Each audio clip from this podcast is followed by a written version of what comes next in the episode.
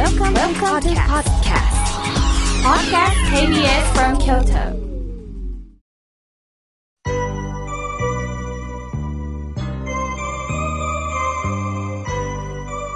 さあ、ここからはたくさんのメッセージをいただいておりますので、順に紹介させていただきます。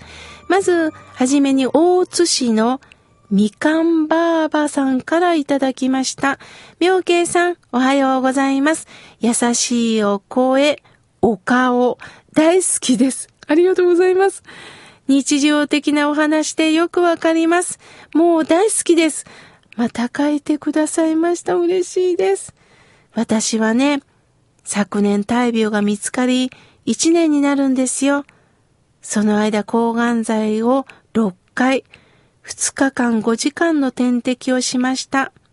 こうして元気に過ごせました。年を感じております。今回主人の七回忌を機に仏壇を買いました。何かと大変ですが、妙慶さんのラジオを聞いて、これからも私なりに行きますとのことです。そうですか。いろんなことがあったんですね。その中こうしてお互いに生きてるから、ラジオで話せる、聞いていただける、この時間が持てるんですね。みかんばあばさん、どうかどうか、与えられた命を精一杯お互いに生きていきましょうね。ありがとうございます。さあ、続いての方です。え、達郎さん、岩手県より、ありがとうございます。妙慶さん、前初めて聞いたんですよ。私は気候の仕事をしています。患者さんの悪いところ、まあ、気をもらうことがあるんでね、体が重くなる時があります。妙慶さんのラジオ、これからも楽しみです。とのことです。そうですか。岩手県からようこそようこそ嬉しいです。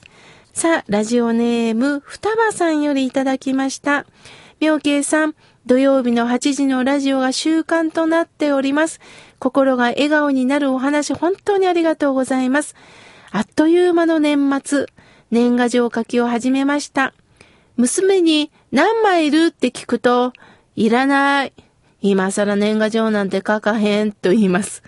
お世話になった先生とかはって聞くと、そんなお世話になっとる人おらへんし、個人情報がうるさいから住所もわからへんと帰ってきました。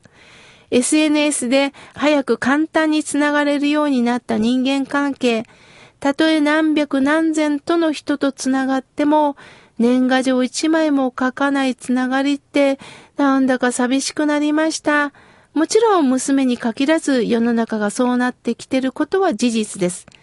ただ年賀状といってもね、指一本表も裏も印刷の年賀状では、まあ SNS でつながってるのと変わらないのかなと思っております。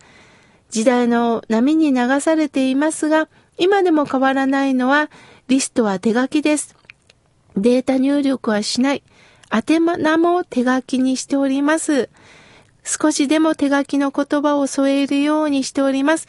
妙慶さんは年賀状はどうされていきますか？たくさんあるんでしょう手書きというわけにはいきませんよね。年配の方の中には素敵な年賀状をくださるんですが、中にはもう年賀状は引退という方がいます。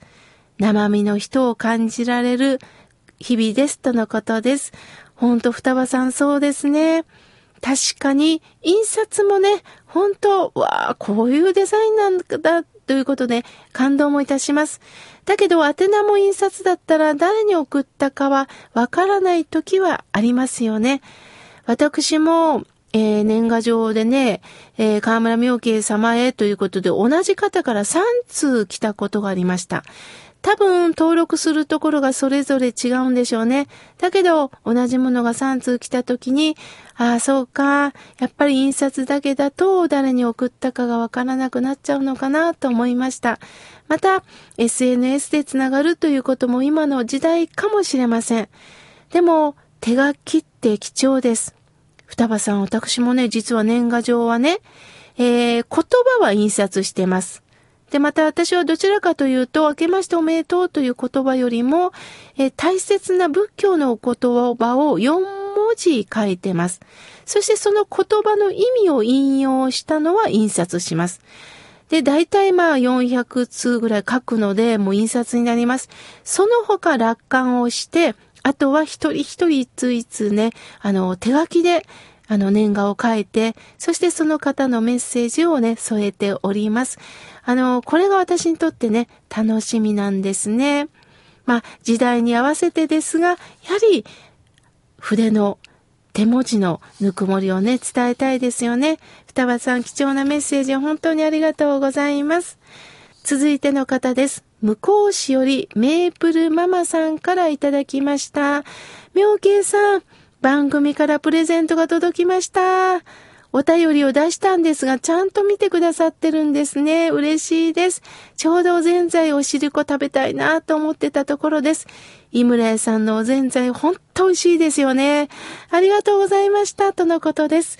ああ、よかったよかった。大好物がまたね、届けられたということで、またそのね、メッセージでお知らせいただきました。ありがとうございます。また応募してくださいね。